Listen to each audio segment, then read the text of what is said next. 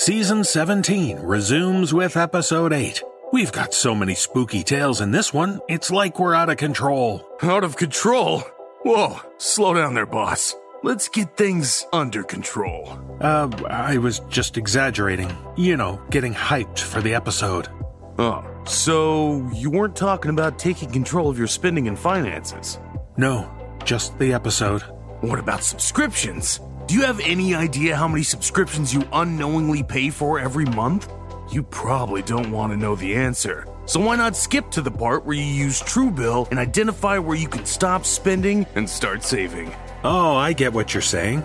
And you're right. Truebill empowers you to save more, spend less, see everything, and take back control of your financial life. Exactly. Truebill is the new app that helps you identify and stop paying for subscriptions you don't need, want, or simply forgot about. Truebill makes canceling subscriptions incredibly simple because companies make it intentionally difficult to cancel.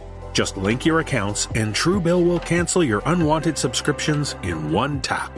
Just like Truebill user Becca L. That's right. Becca says, hands down, the best financial app I discovered. In my first week, I opened up $187 in unused recurring subscriptions. I'm obsessed. I never want to manage finances without Truebill again. Becca sure has a deep voice. Oh, you. Listen, I think Truebill is a vital app for anyone to use these days. If you're suffering from way too many subscriptions syndrome, there is a way out. And you don't even have to talk to anyone. Let Truebill do the work and set you free. Average users save $720 a year using Truebill. Don't fall for subscription scams. Start canceling today at truebill.com slash no sleep. Go right now, I beseech you. Truebill.com slash no sleep. It could save you thousands a year. Truebill.com slash no sleep. Well, I'm glad we got all that under control. Now we can bring on the chaos. You got it. It all starts right now.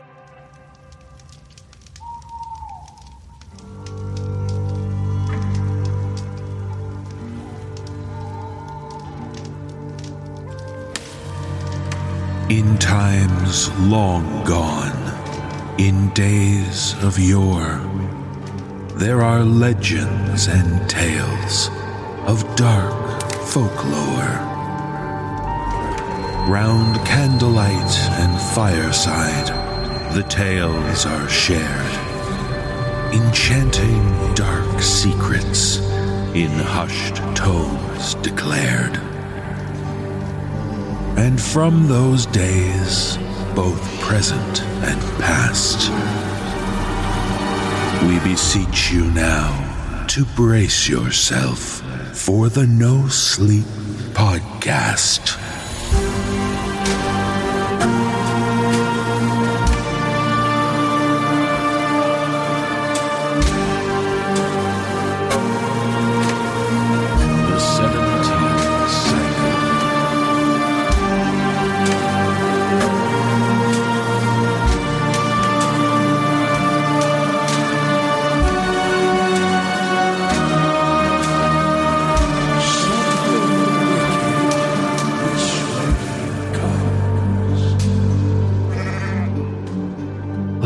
Sleepless tales commence, fellow travelers. I'm your guide, David Cummings. Well, season 17's long winter hibernation has come to an end. Feels like a good long sleepless rest. And it is long when you've been trapped in a temporal prison here and there, on the whims of a multiversal witch with unknown but sinister plans. And that's the thing, isn't it? This witch of the season of the witch fame, otherwise known as Joanna from season 16. Well, she's been lurking around. Mostly, she's been committing minor crimes and inconveniences against me and the team, like disrupting our schedule, deleting our sound effects libraries, killing our voice actors, you know, small things like that. But trust me, her shadow is looming over everything, and if you ask me, it will be until the season's end. She's a dark presence, is Joanna. I can't even imagine a bigger threat. Ah, well, but things have been going well here at the No Sleep Podcast headquarters as we head into 2022. As you may know, we celebrated our 500th episode last week, and going forward, we're working on many exciting things. We'll be opening those doors later in the year. We're also preparing to launch one or two new initiatives utilizing things like our Twitch and YouTube channels, social media accounts, and the podcast feed itself. So there has never been a better time to follow us on all those platforms, the links to which can be found in this week's show notes. Ah, but here at the No Sleep Podcast, one thing above all which has always been top priority for us is plot. And so we move from teasing upcoming projects to sharing this week's terrifying tangled webs.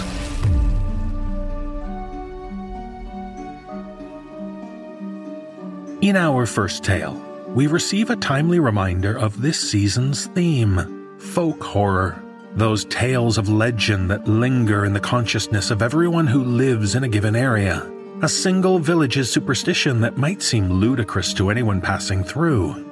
But in this tale, shared with us by author Manen Lyset, we're reminded that even the most implausible urban myth can exist for an important purpose. So join me as I recount this particular incident.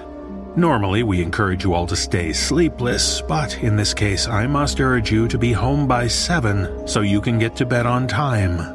Otherwise, you might meet the bonhomme sept heures.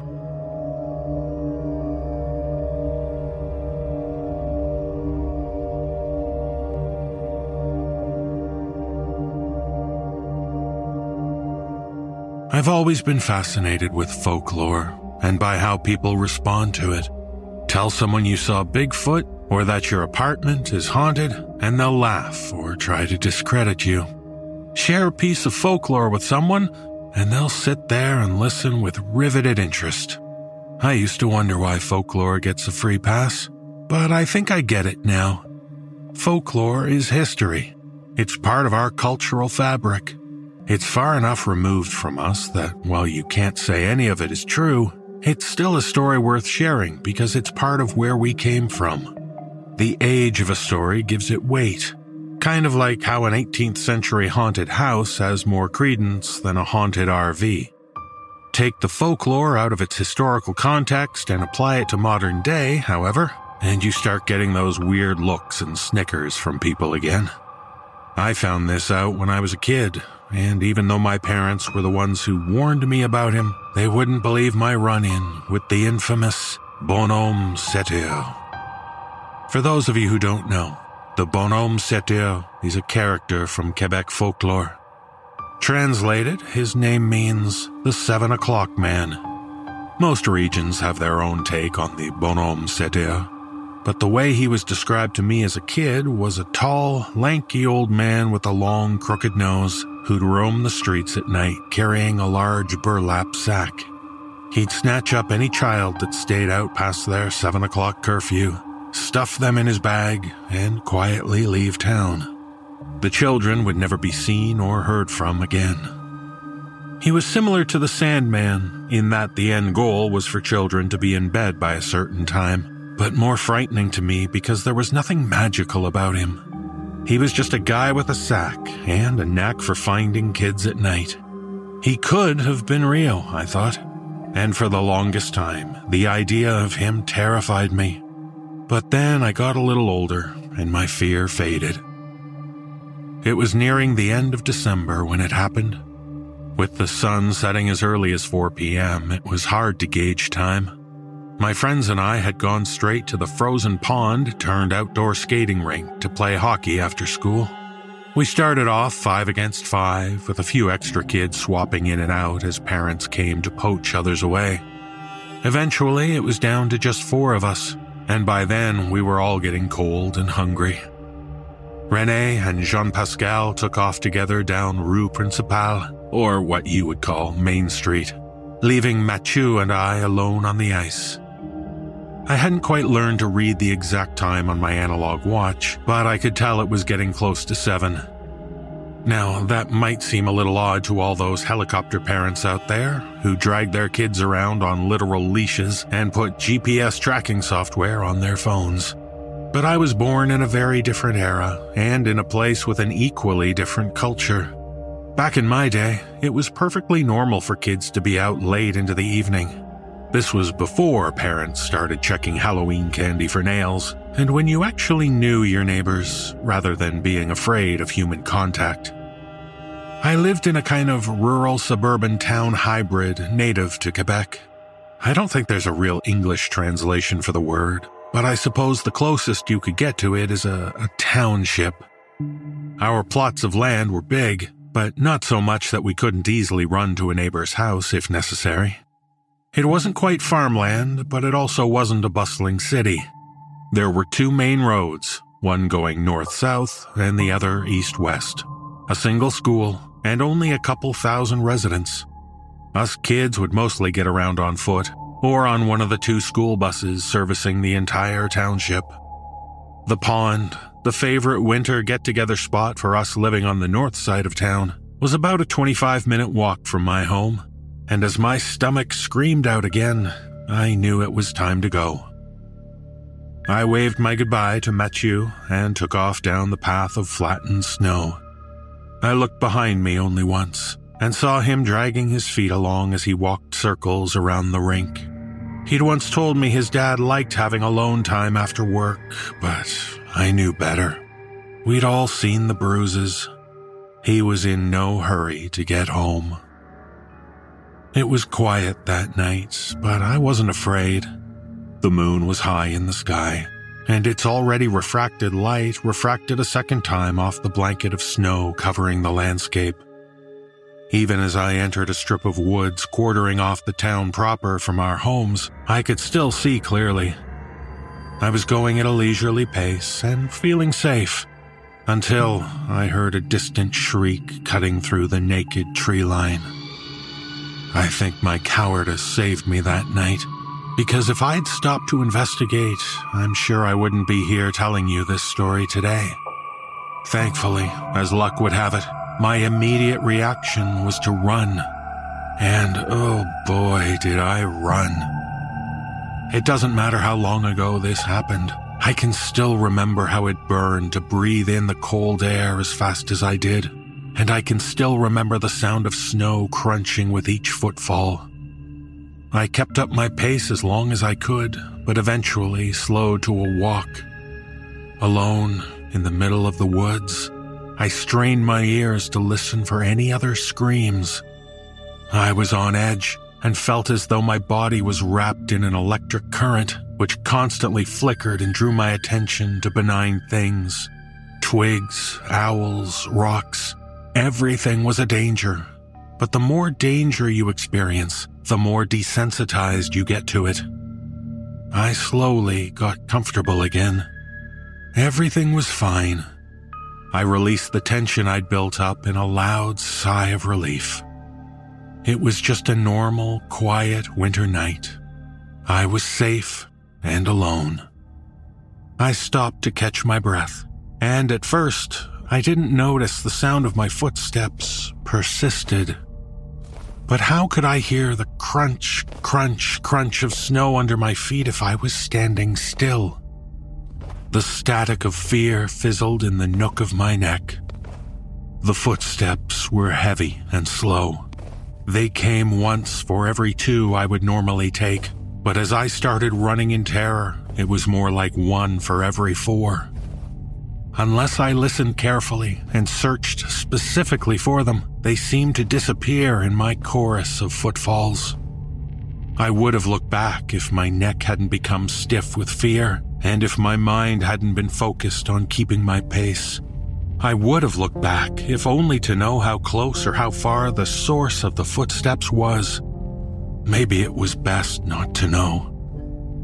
I cleared the forest and I could see my porch light beaconing me like a lighthouse in the dark. A 10 minute walk away, but I could make it in five if I kept running. Even if my stamina should have failed me three times over, I still managed to maintain my pace. The stories my parents had told me of the bonhomme sept heures ignited my engine, and the fear of being caught fueled my run. Finally, I jumped the wooden stairs up to my porch and swung open my front door. My parents didn't ask, or didn't notice, I'm not sure. why I ran up the stairs, into my bedroom, and threw myself under my covers. I wanted to sleep, but I was wired. And then I felt a prickling sensation, like the feeling that tells you to check your closet for monsters. Mine told me to look out the window. Wrapping my blanket around me like a hooded cape, I slowly crept out of bed into the window, peering between the blinds. And that's when I saw him. That's when I saw the bonhomme sept heures standing in the street. The stories had it right. He was tall, but not inhumanly so.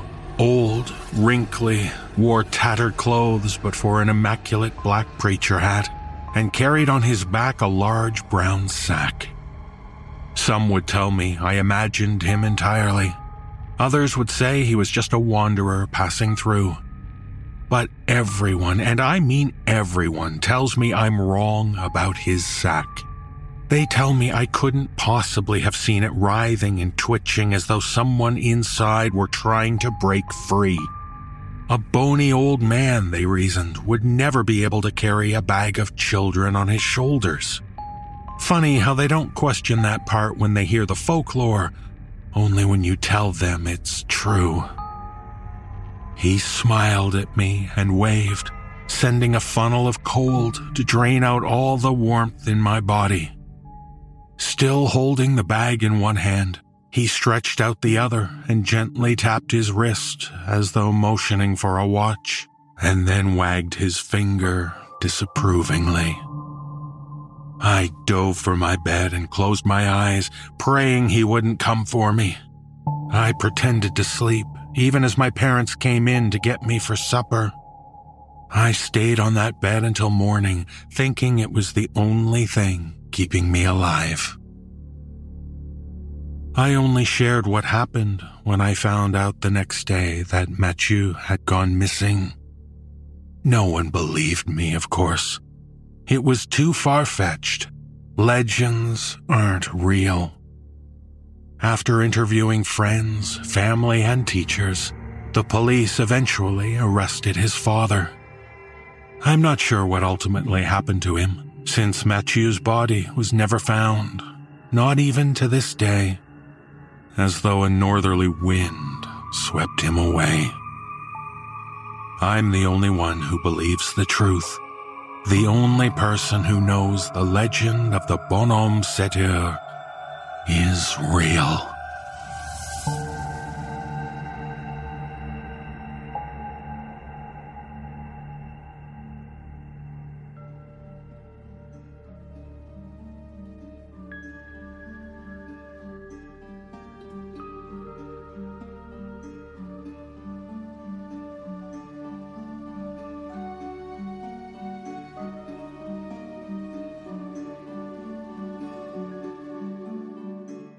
Being alone can be both a gift and a curse.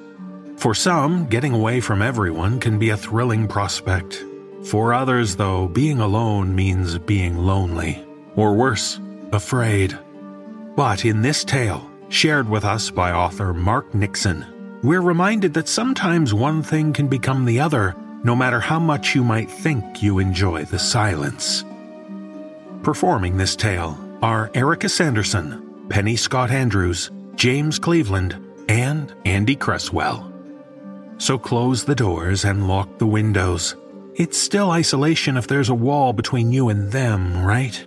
Find out when we conduct a study in solitude.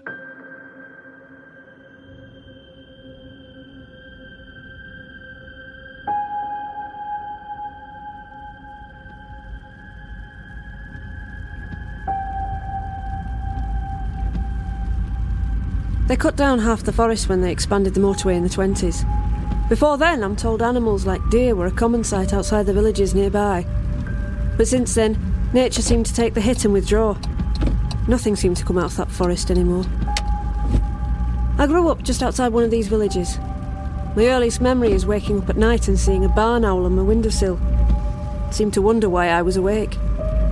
Of course, I don't know how it used to be, how the wood had seemed to grow in all directions, how it spread around the villages with only minor roads and occasional farmhouses such as ours to hold it back.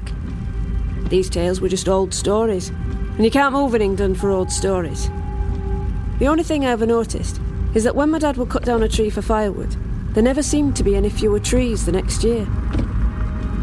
Our house stood alone, separated just far enough to get its own postcode. If it wasn't for the occasional passing car, you could feel totally alone here.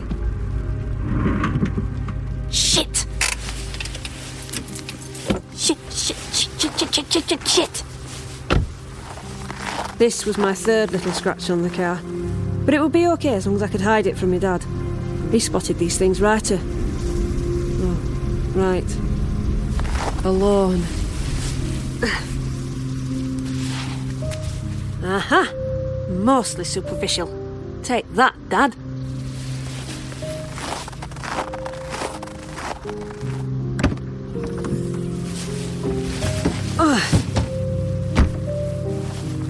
Never mind the melancholy. Solitude was what I was here for. I was near the end of my second year of university. You know the year. You're meant to party all through the first and then really settle down for a second. But if it only worked that way, eh?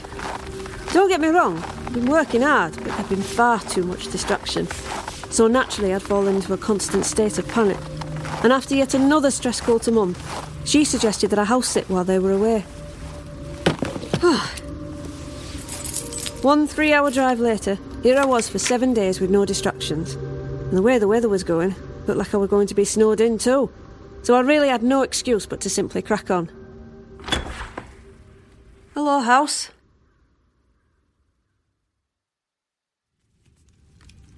Well, that's it. I've already finished editing what I've written back there, and Jesus Christ, it were bad.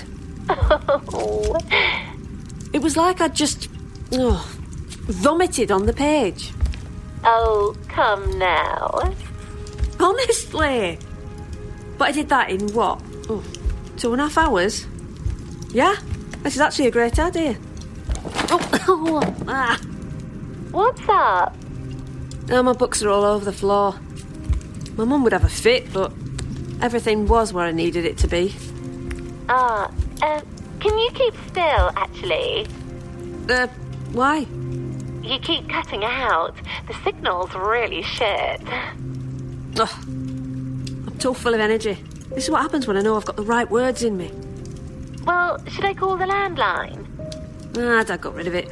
Only people who used it were cold callers. Hmm, good point. How long are they away for, anyway? Hmm, just a couple of days. Yeah, no, gotta move. Sorry, bud. I shouldn't chat for long anyway. Okay, sure. But yeah, I'm glad you found your headspace. Is it not lonely, though? All alone by the deep, dark wood? Not really, but it's nice at the moment. It's snowing and. Oh, it's snowing? Yeah? Did you get there okay then? Yeah. Wasn't as heavy as before, but it's really coming down now. Oh, it's nice. What's that? You cut out again. I said it's nice. How's your dissertation going anyway? Can you hear me?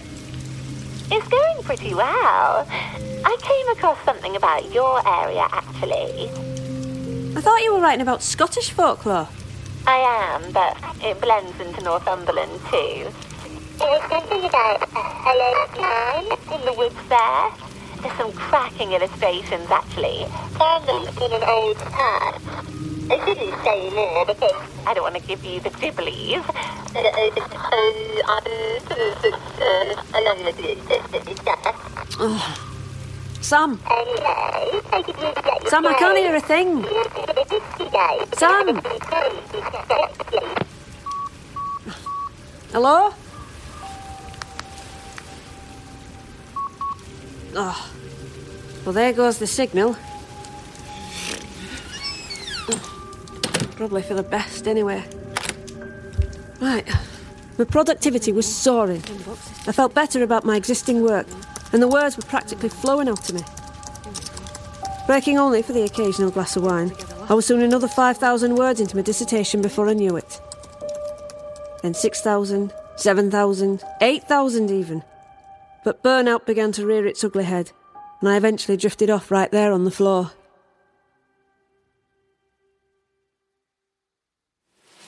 Mm. Oh. oh, Christ, must have.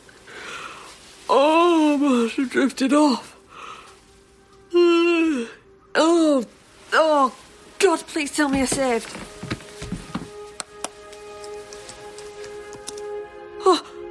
Oh, thank God. Wait, what? But It stopped snowing during the night, apparently, and it lay at least a foot deep. In the snow lay a trail of footprints. Human footprints. Footprints coming out from the wood and leading right up to the glass doors. The prints closest to the glass were deeper, as if someone had stood there for a while, looking in, looking at me, while I slept on the floor. Shit!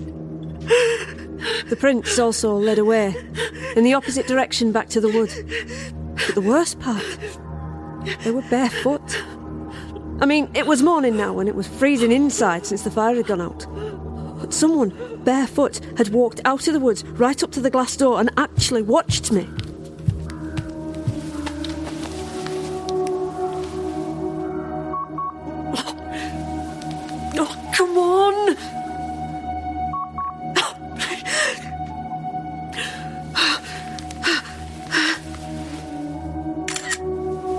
Least show this to someone. Luckily, the internet wasn't as flaky as my mobile service provider.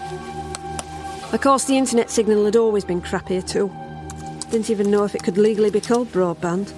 Like, you had to really want to watch a YouTube video to bear the slog. While I waited for the browser to load, I looked back out the glass. It must have been a drunk. The nearest pub was about half an hour walk away, but, well, you know what they say about northerners not feeling the cold. Here we are. 10.30 last night. Sorry we got cut off, hon. Hope you got lots of work done. Gary says hi. Winky face, winky face, aubergine, winky face. Idiot. Oh, 10.40. Here's what I was telling you about. Creepy stuff. Okay. Forever waiting. I opened the email app and jotted a quick message to Mum and Dad. Miss you guys. Can I convince you to come back a day early? I'm sort of spooked. No, wait. It's lonelier here than I thought it would be, and, uh, just miss you. I was not about to tell my parents about mystery drunk footprints. They'd have a fit. Hopefully, a soppy message would bring them home sooner. Christmas shopping in York can't be that fun anyway, and I'd certainly feel better. Oh, finally! So, what on earth is this, Sam? Northeast England, deforestation. It was said nature had a way of taking something back. Wait, those buried near woods were reported to have been seen again by those in the villages. What? I'll get stuffed, Sam, you spooky twat. Nope. I'd intended to share the photo of the footprints, but it's hard to be sincere when you're normally communicating animated gifs and emojis. Plus, I didn't want her thinking I was upset. Sam had enough on her plate.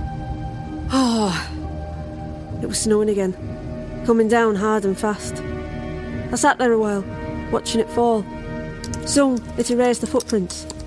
So too did it erase my anxiety, for the most part.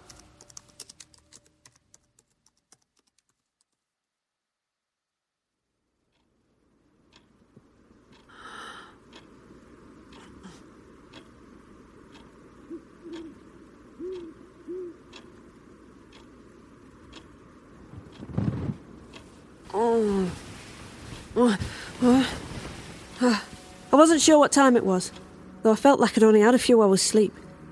There'd been a sound outside, I was sure. And while I sat there, breathlessly listening, thoughts began to swirl of what it could be. Even now, looking back, I can't be sure. Maybe there was a sound and maybe there wasn't. Maybe I just liked to pretend I was more aware than I really was. I almost wish I'd been able to stay awake.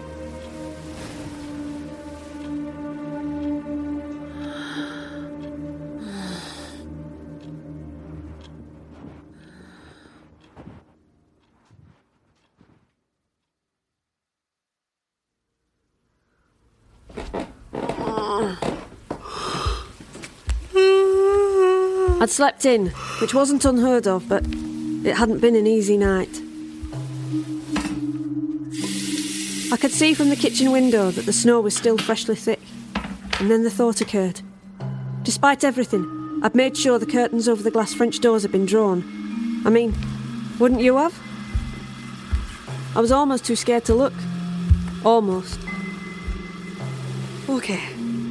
One, two, three. okay. Nothing. As expected. Just fresh snow. But like ice cream ready for scooping.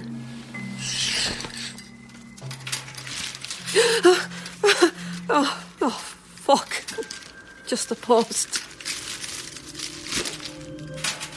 Wait. He's torn that to shreds. Christ, this is a mess.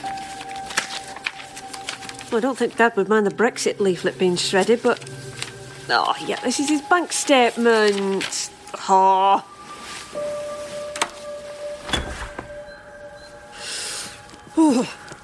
Excuse me.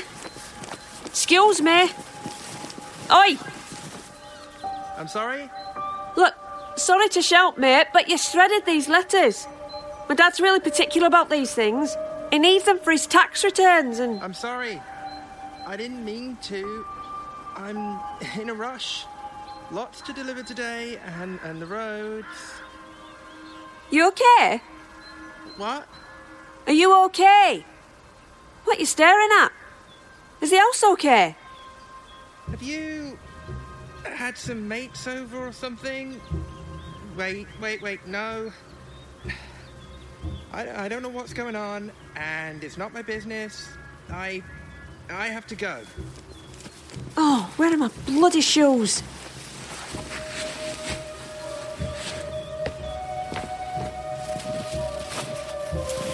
Now, what on earth are you staring at? Footprints. Everywhere. They came from the wood again, to the front of the house, walked up the wall and simply kept going. They walked up the walls and they were bloody everywhere. Wait! Don't fucking leave me! Those footprints were the same. Barefoot, human. But no one could do that. And even if it were a prank, I'd have no clue how they could reach the height they did.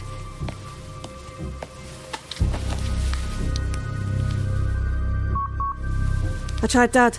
I tried Sam. And of course it wouldn't fucking connect.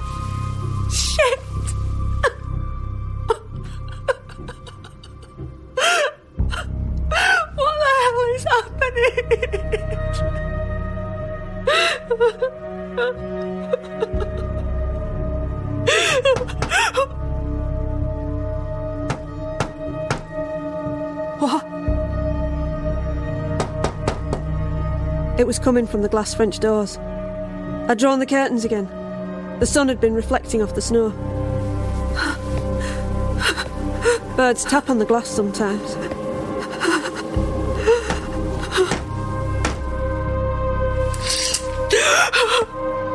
It was smiling. That was the first thing I noticed. That and the cruel malice in its eyes. It stood, arms pressed against the glass. Its skin was blue from the cold, and yet it looked unfazed. I wanted to scream, but I couldn't. God, I wanted to fucking scream. Oh, Won't you? Oh, Won't you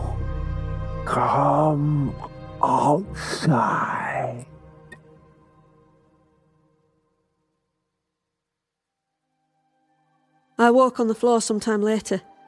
Must have passed out.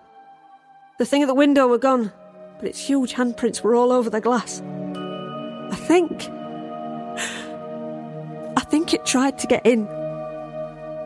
Mum and Dad got my email and found me bracing against the front door that night. they had to fight their way in, poor sods.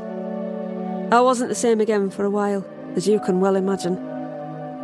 Oh, That's my story, okay? Let it be the fucking end of it.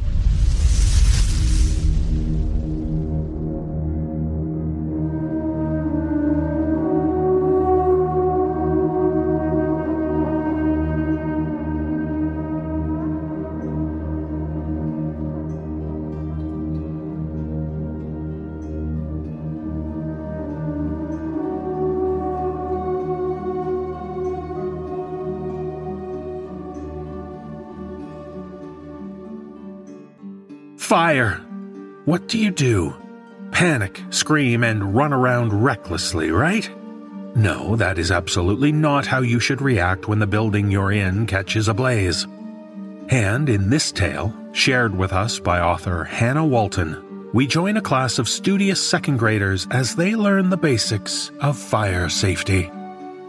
Performing this tale are Kristen DiMercurio, Nichole Goodnight, Danielle McRae, Wafiyyah White, Mick Wingert, Kyle Akers, and Sarah Thomas. So try not to feed the flames of your anxiety. This is just a test. Ignore the chill going up your spine as you make your way through the smoke trailer.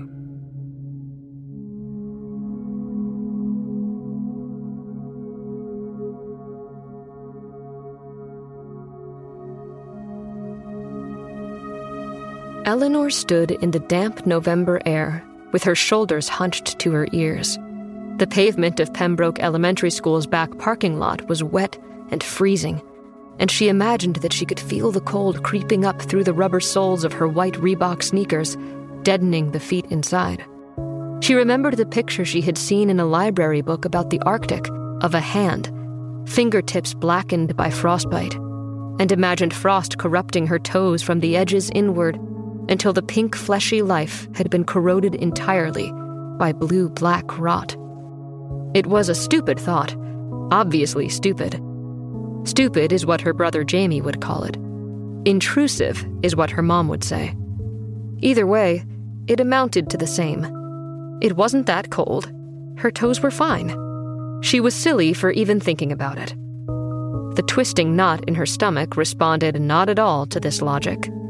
Eleanor hunched her shoulders harder, the purple nylon of her puffy coat rustling noisily in her ears. She wanted to stamp her feet, just a little, just to be sure they were still healthy and safe. But she didn't want Mrs. Hyles to think she was being bad. Mrs. Hyles was already mad, had already shouted at the class for not being on their best behavior as they filed out into the back parking lot. Michael had given Cameron H. a flat tire on purpose as they walked and Cameron H. had gone careening out of single file, leaving his shoe behind entirely. As her classmates hooted and giggled, Eleanor had choked on a wild laugh, a product of startlement more than amusement, watching in horror as Cameron H. stumbled through a shallow brown puddle in one stockinged foot. If anyone was in danger of frostbite, she realized, it was probably Cameron H. Mrs. Hyles seemed almost as mad at Cameron H. as she was at Michael, and had threatened the class as a whole with a loss of recess. Now the group stood in chastised silence, arranged in a solemn row in front of the truncated single wide trailer that had been towed in during second period. Eleanor realized she was biting her lips, folding them inward and clamping them with her teeth so that her mouth became a featureless straight line across her face. Jamie called this bad cartoon face and laughed at her when she did it. She made herself return her lips to a neutral position, even though it felt less safe somehow, and turned her eyes to look up at the trailer. Sitting atop a high wheeled base, it was shorter and wider than the school buses parked nearby, with a door set into the beige plastic paneling at either end.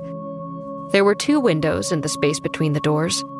Despite its odd proportions, the trailer was supposed to mimic a home, Eleanor knew, and for this reason, someone had hung short blue gingham curtains in the windows, though they were only barely visible, the fabric eaten up by solid white fog that pressed blindly and insistently against the glass. Wisps of the same fog curled from under the doors when the air changed direction. You're doing that thing with your mouth. Eleanor released her lips from between her teeth, unsure of when they had crept back in. Maisie wasn't a friend, exactly. She seemed to regard Eleanor with a kind of cool, removed curiosity that sometimes verged on pity. They did talk regularly, mostly as a function of their being next to each other in the line order that Mrs. Hyles had established to keep the bad boys apart. Eleanor often found herself thinking of Maisie with admiration and incredulity in equal measure. Even though Maisie's birthday was a full four months after Eleanor's, the younger girl seemed to have the sort of concrete fearlessness that Eleanor associated with adults. I'm sorry. She didn't quite know why. You don't have to be scared. Maisie stressed the word to emphasize its absurdity.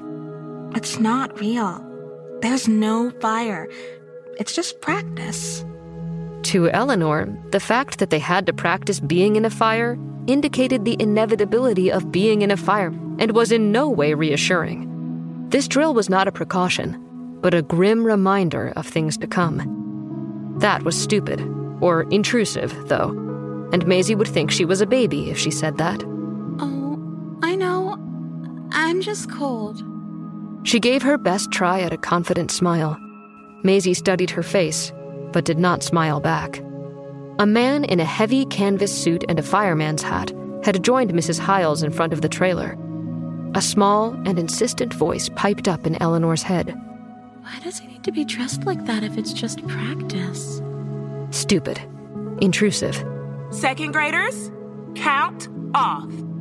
It was Mrs. Hyles' way of getting their attention, making sure they were in the right order in line, and of assuring that no one had wandered off. They had just done count off before leaving the classroom, so it seemed unnecessary. Eleanor guessed that Mrs. Hyles wanted to show the fireman how obedient her students were. She waited until Maisie had yelled, Six, before piping up with, Seven, and listened as the students behind her continued on through 15. Please give your full and best attention to Fireman Dave here while he tells us about this important activity.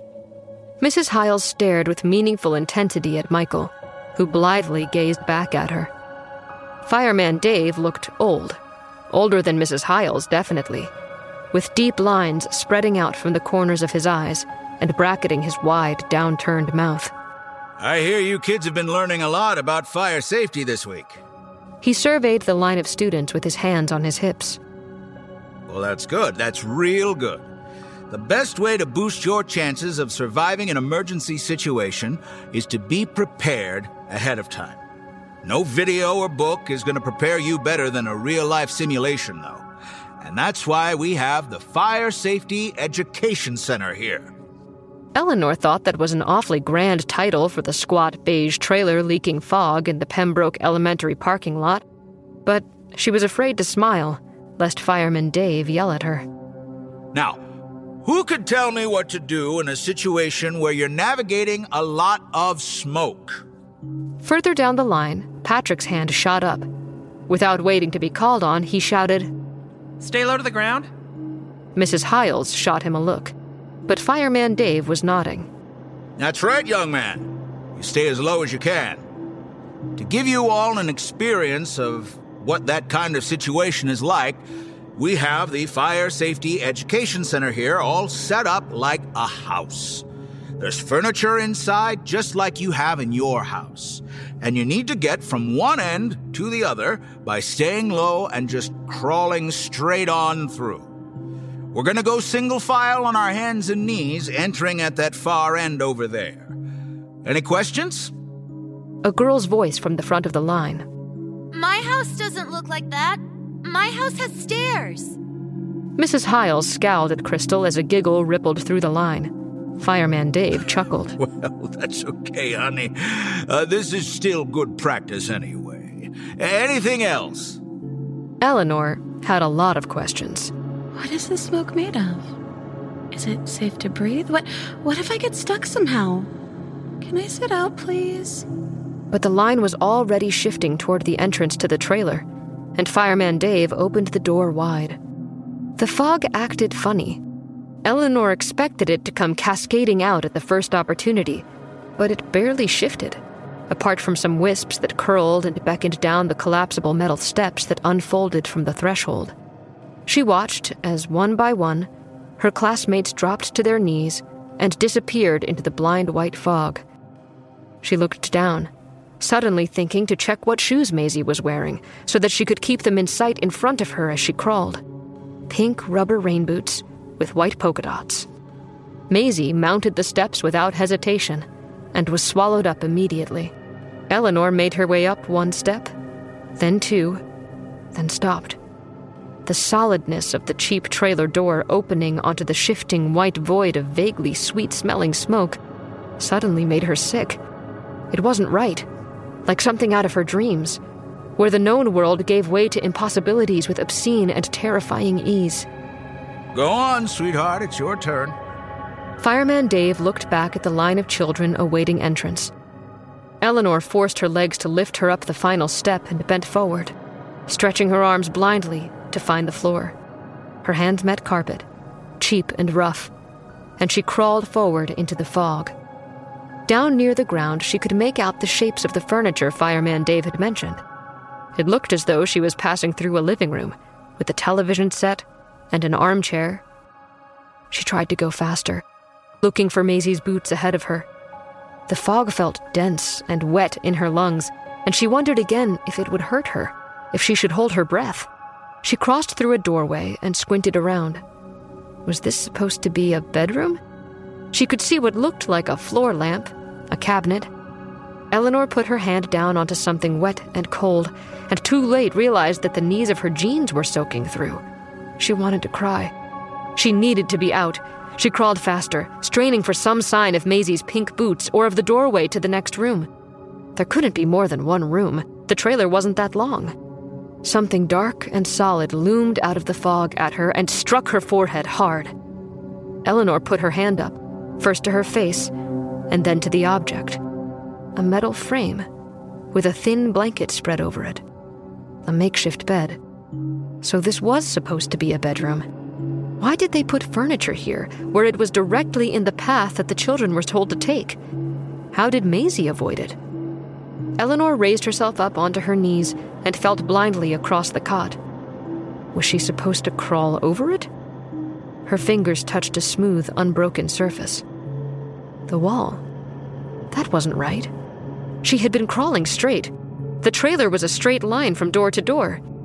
Fighting the panic that squeezed her throat tight, Eleanor frantically spread her hands along the wall, groping for an opening, a doorframe.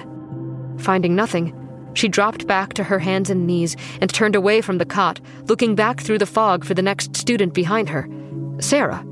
Sarah had been behind her in line, was always in line behind her for count off. No one was there. Eleanor could see the lamp and the cabinet, but no Sarah, no anyone. The voice in her head shrilled at fire alarm frequency. You're going to be in so much trouble. You, you did it wrong. You're stuck. It's your fault. Choking back a sob, Eleanor crawled back to the door she had come through, back to the living room as fast as she could on her raw hands and cold, wet knees. The fog was different now. It wasn't her imagination. It was thinner, darker, and acrid like melting plastic or burning hair. She could see more clearly. And as she looked about her, coughing, she realized that she wasn't back in the living room. Giddy with terror, Eleanor beheld the space before her a cramped, tiny room filled almost entirely by a bed. Not a cot like in the other bedroom, but a big, full size bed, fully made up with blankets and pillows and a heavy, dark wooden headboard. Someone was in the bed. From her vantage point on all fours, Eleanor could see the figure propped up, its head and shoulders resting stiffly against the bedpillows. The covers were pulled up over its chest and arms as though it had been tightly tucked in, and its face was turned to stare directly at Eleanor. Jamie had a shelf in his bedroom devoted entirely to a series of books about different scientific topics gemstones, outer space, deep sea life. When her brother was away at hockey practice and her parents were preoccupied, Eleanor would sometimes pull one of these volumes off the shelf, filled with dread and helpless curiosity. It was a book about mummies, mummies from all over the world, from different times and cultures and circumstances. Eleanor could look at the ancient Egyptian mummies no problem. They seemed to her sleepy and benign with their dark, papery skin and elaborate wrappings. The Incan mummies gave her a little thrill of fear, with their crouched postures and skeletal faces. But they were okay too. The ice mummy was not okay. It was the reason that Eleanor's parents had banned her from looking at the book in the first place, after she had nightmares. And it was also the reason that she could not keep herself from creeping back to look at it in secret, again and again. It wasn't an on purpose mummy. It was a man who had been buried in the cold, His coffin opened years later to reveal a corpse both remarkably preserved and horribly distorted. Eyes collapsed and flat in their sockets, nose flattened, lips pulled back to reveal both rows of teeth. Crouched over the book in her brother's room, her stomach twisting and her heart running rabbit in her chest, Eleanor examined how the corpse looked as though it had been restrained. The bluish fish white hands were bound with a strip of cloth to the body's sides, and another strip wrapped under the jaw to tie at the crown of the head. The voice in her head whispered, They did that so he couldn't get out. It was the ice mummy in the bed. It was looking at her through the scrim of black, stinking smoke. Its flat, dead eyes were wide and fixed. The flattened purple nose was wet and alive, nostrils flaring eagerly. Its bared yellow teeth ground together, back and forth, straining against the strip of cloth binding its jaws closed. Eleanor realized that she could hear it the minute scraping of teeth, the groaning and squeaking of ancient cloth and thawing muscle, the short gusts of excited breath. Eleanor lost consciousness.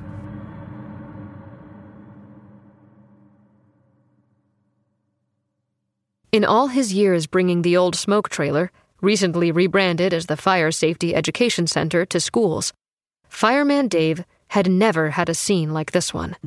Sure, there were always some kids who were shook up afterward, who didn't want to talk about it, who froze up and refused to go in in the first place. Nothing like these kids, though. Some of them were crying, talking nonsense about getting lost, about being alone, about bad smells and half seen things in the smoke. He'd had to go in and retrieve that one little girl who had actually passed out. The EMTs had taken her away for observation. The trailer had been flushed of smoke, the doors and windows opened wide, and nothing was amiss. Same drab old cast off furniture and wall to wall carpeting in three small, spare, consecutive rooms that had been there for going on two decades. Fireman Dave watched as Mrs. Hyles attempted to create some sort of order in the scene, bustling the children into a line. Okay, class. It's okay. Everything is okay. Eleanor will be fine. There is no need to be scared. Come on now, second graders. Let's count off. Maisie, please say Eleanor's number as well as yours. It took a few moments, but the kids started reciting their numbers, their voices small. They counted once, and again, and again. Even with Maisie taking over Eleanor's number, the count kept coming up short.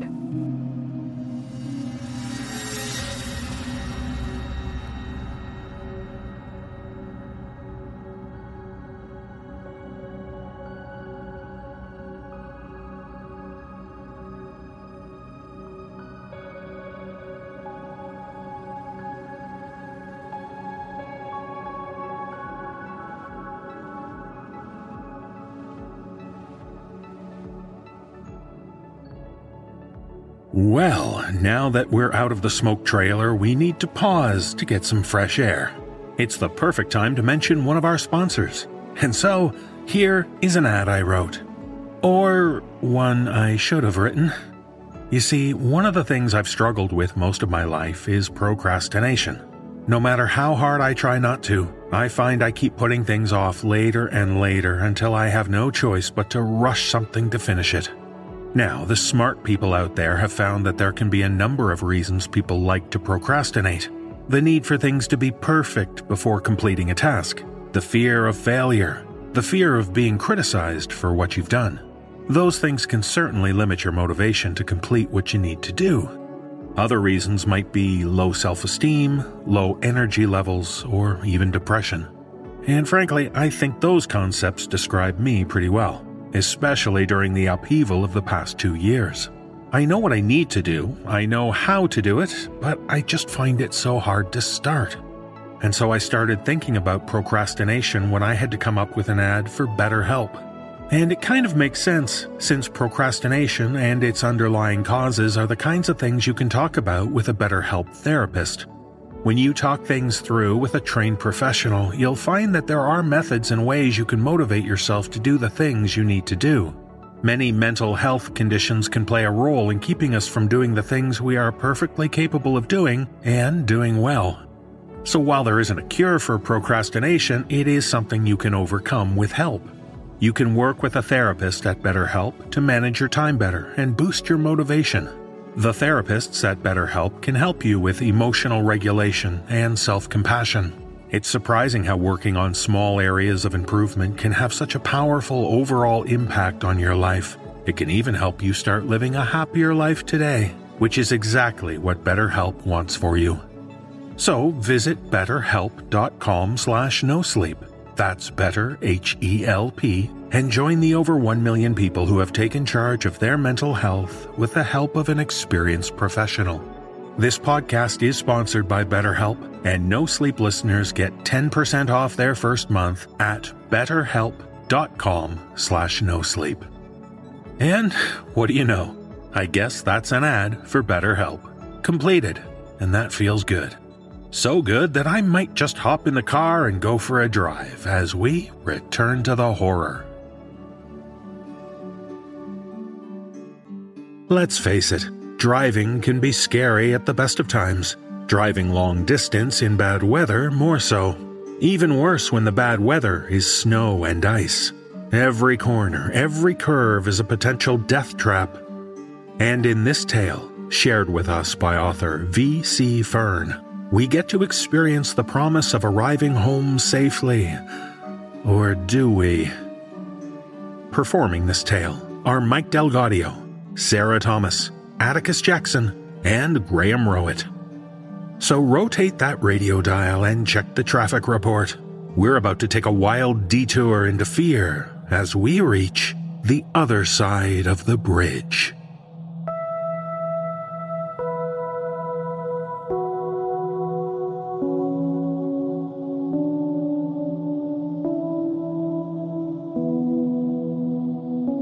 Chelsea Kowalski groaned as her 2001 Ford Taurus struggled to reach 70 miles an hour on the highway.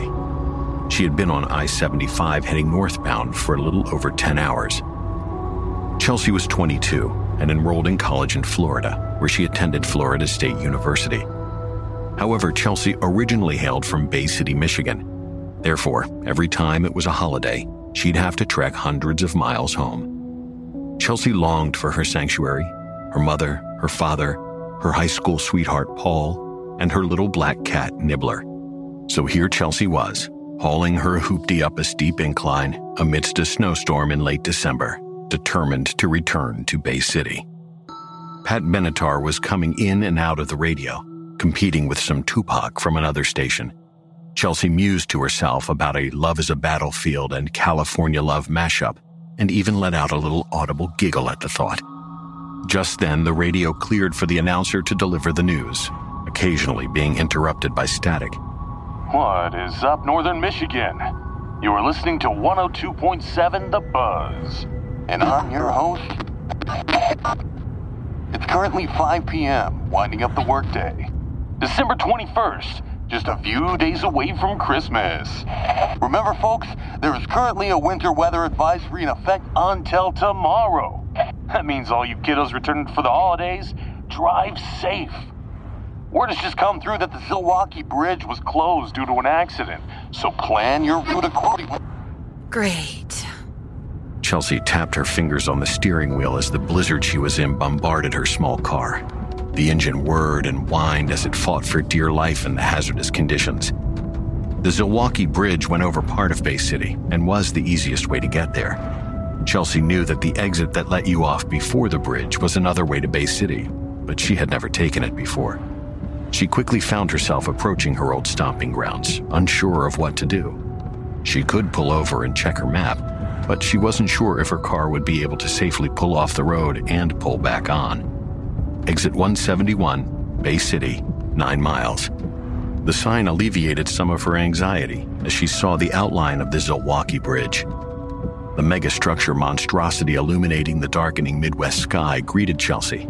The structure was massive, hundreds of feet high, and built from Michigan concrete. Paul used to always tell the story of it to Chelsea when they drove over it. Chelsea fell back into the warm memory of Paul's sweet podunk drawl and his cozy pickup truck. And some businessman didn't like how long it took to commute from Flint to Bay City, so he greased the palms of some certain governors, and millions of taxpayer dollars later, we got a big ass bridge. Chelsea snapped from her musings as she approached her exit.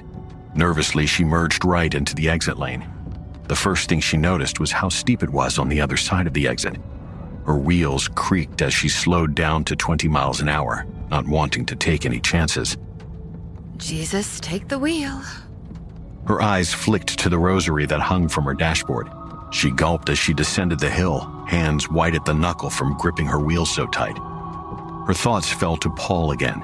How, if she were in his truck with him, she would feel so safe coming down this hill. She thought of his denim blue jeans, thick woolly flannel, his bushy brown hair, and his deep, expressive blue eyes. The thought of her love and her unshakable faith kept her calm as she drew to the end of the steep hill. The exit came to a crossroads where Chelsea could turn right or left. Bay City was to the right, and to the left was the underside of the Zilwaukee Bridge. Chelsea started pressing the brakes so she could stop before turning right, but they failed her. Her car screeched and skidded as it fishtailed and spun out of control. Lord have mercy! She fought to regain control of her vehicle, and as she said her little prayer, something must have been listening because her car stopped. The Ford was on the left side of the crossroads, facing the bridge. Chelsea put her hazards on and looked around, trying to calm down. The road had six inches of snow easily, and it was very narrow, one lane going each way. There was no room to turn around. On either side of the road lay a deep ditch, reminding Chelsea how much danger she was in. She made the decision to follow the road until there was a decent place to turn around. Then she'd be home in no time. Chelsea took in her scenery. She sat below the massive bridge and beside an expansive river, frozen over but still terrifying. The snowy wind whipped under the bridge and created a symphony of deep, horrifying noises. With resolve in her mind and faith in her heart, Chelsea lurched forward. On her left were miles and miles of cornfields, and on her right was the frozen river. Both promised death should she crash into them, as she was the only car on this lonely road. No one would find her. The radio cut in and out. Chelsea hated that song. So creepy. She saw something in the distance that seemed odd to her a billboard. It advertised Mamma Mia's Pizza, Bay City, 8 miles. That put her off because she knew the restaurant. It was, in fact, in Bay City, which was in the opposite direction. Chelsea's search for a turnaround got a little more frantic. Another sign caught her attention that made her uncomfortable Bay City, 5 miles. To her knowledge, Bay City was completely in the opposite direction. So, how was she getting closer? She began to reason with herself. She had never gone this way. Maybe she had been too turned around and was misremembering things. Houses came into view, houses she recognized as being near Bay City. No point turning around now. She convinced herself that she must have been going the correct way all along. Streetlights came into view and the snow let up a bit, and an audible sigh of relief escaped her lips. Home, sweet home. The streets were barren, save for piles of snow and empty cars. Not unusual for a blizzard, and Chelsea was still on the outskirts. Slowly, she came to an intersection and looked around. A final sign greeted her Welcome to Bay City. And then, below that, established December 21st, 2020. Confusion flooded her. Was this some kind of joke? Bay City was an incredibly old place and certainly was not founded that very day. Despite the red flag, Chelsea resolved herself to continue her journey. She rolled past the light and saw her first sign of life pumping gas at the local station. The man was facing away from her, huddled close to his salt truck, bundled up in Carhartt and wool. Chelsea smiled, feeling a little less anxious now that she wasn't the only one outside. The joy left her as soon as the man turned around. His face was featureless. He had no eyes, no lips, nose, or mouth. He was smooth like the undisturbed snow on the ground. Chelsea gasped and drove faster, desperate to get home. She was on 31st Street now. She only had to get to 2nd and Lincoln. As soon as she saw Lincoln, she turned, not caring if her car spun. As she drove, she saw someone walking with a dog. She recognized the dog immediately, as there were not many golden retrievers in that area. It was her high school friend Olivia and her dog Chip. Chelsea rolled down her window to call to her friend in a panic, but as soon as she did, Olivia's head snapped to Chelsea. Chelsea screamed as her friend's blank features tracked Chelsea's every move. How could she see me with no eyes? Her gaze turned to Chip. Even the dog bore no features, and he too followed her movements. Chelsea slammed her pedal to the metal and zipped down Lincoln Street as fast as her aging car would take her. Sobs racked her body as desperation filled her. She saw more and more people, all of them coming out of their homes with no regard for the blizzard, all lacking any features.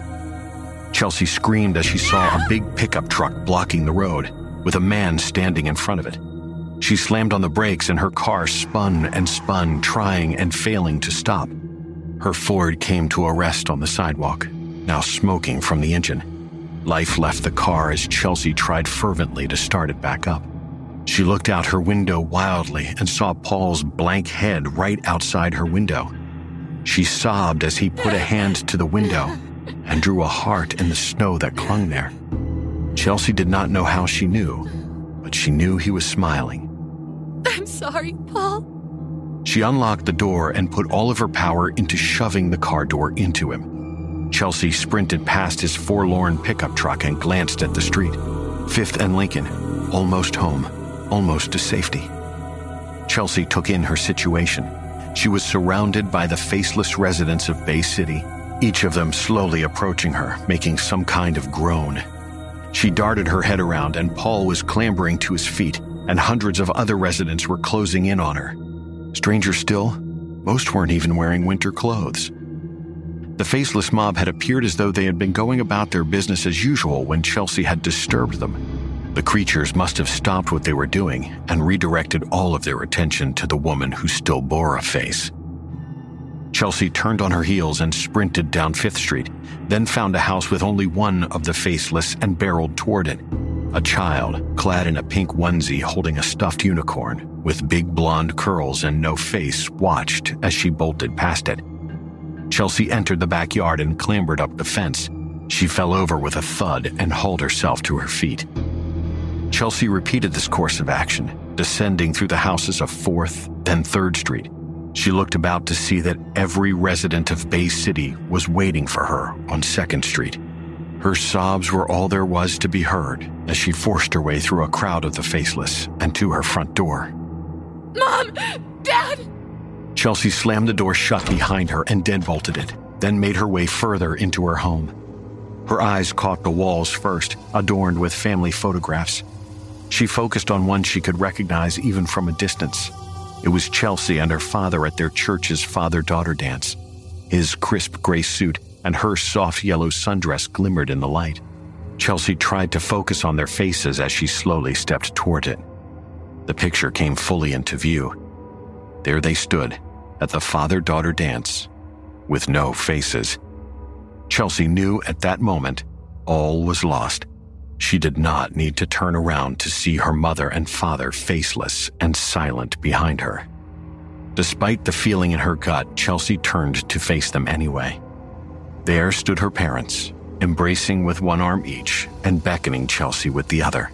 Chelsea pushed right past them and ran up the stairs to her attic bedroom. She entered the untouched bedroom and slammed her door shut behind her, then pushed her antique vanity against it to ensure she would not be disturbed by those things. Chelsea looked to her bed and saw Nibbler asleep on her pillow, purring from somewhere inside herself, also bearing no face. She cried softly as she lay beside her feline friend, resigned to her new reality. Slowly, she drifted to sleep in her sadness.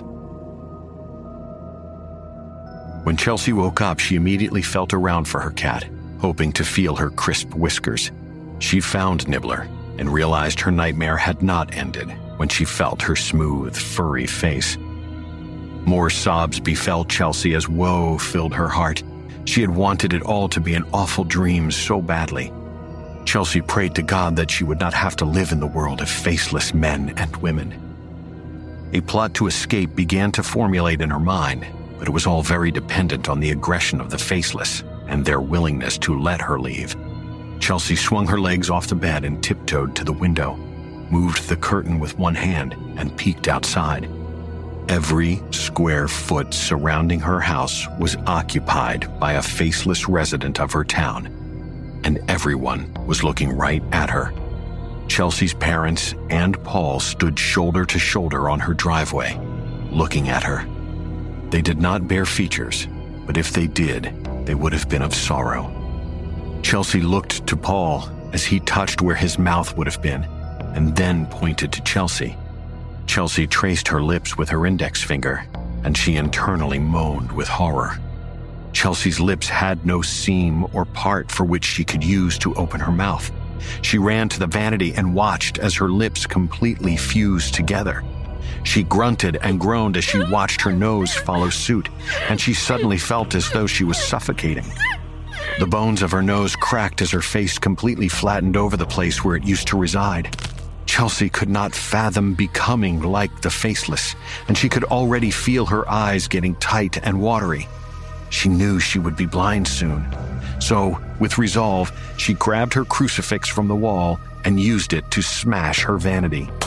As her vision began to fail, Chelsea grabbed the biggest mirror shard, whimpered softly, and pressed it to her neck. Dark overtook her sight, and she used her free hand to feel her face. Smooth, smooth like the unbroken snow, smooth like the water on a beautiful summer day, smooth like Paul's lips on hers, crooning to her in sweet submission. Chelsea thought of Paul, her parents, and Nibbler for a final passing thought as she dug the mirror shard across her neck. In her darkest moment, she saw light once more, and then was at peace.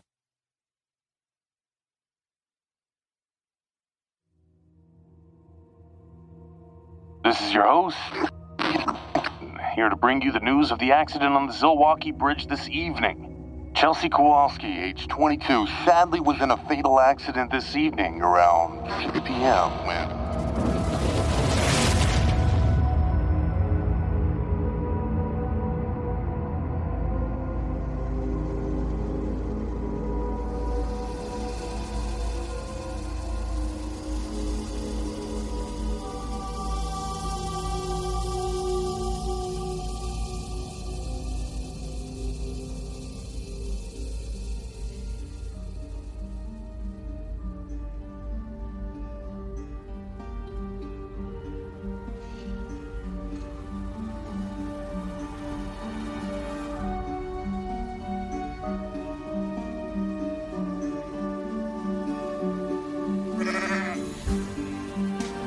As the fires wane and embers glow, our stories cease as shadows grow.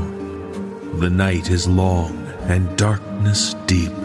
Remain with us, embrace no sleep. The No Sleep podcast is presented by Creative Reason Media. The musical score was composed by Brandon Boone. Our production team is Phil Michalski, Jeff Clement, and Jesse Cornett. Our creative content manager is Olivia White. Our editor in chief is Jessica McEvoy. I'm your host and executive producer, David Cummings. If you would like to find out how you can hear the extended editions of our audio program, please visit thenosleeppodcast.com to learn about our season pass program. 25 episodes, each over two hours long, and three exclusive bonus episodes, all for only $25. On behalf of everyone at the No Sleep Podcast, we thank you for listening and for being under our spell. This audio production is copyright 2021 and 2022 by Creative Reason Media Inc., all rights reserved. The copyrights for each story are held by the respective authors. No duplication or reproduction of this audio program is permitted without the written consent of Creative Reason Media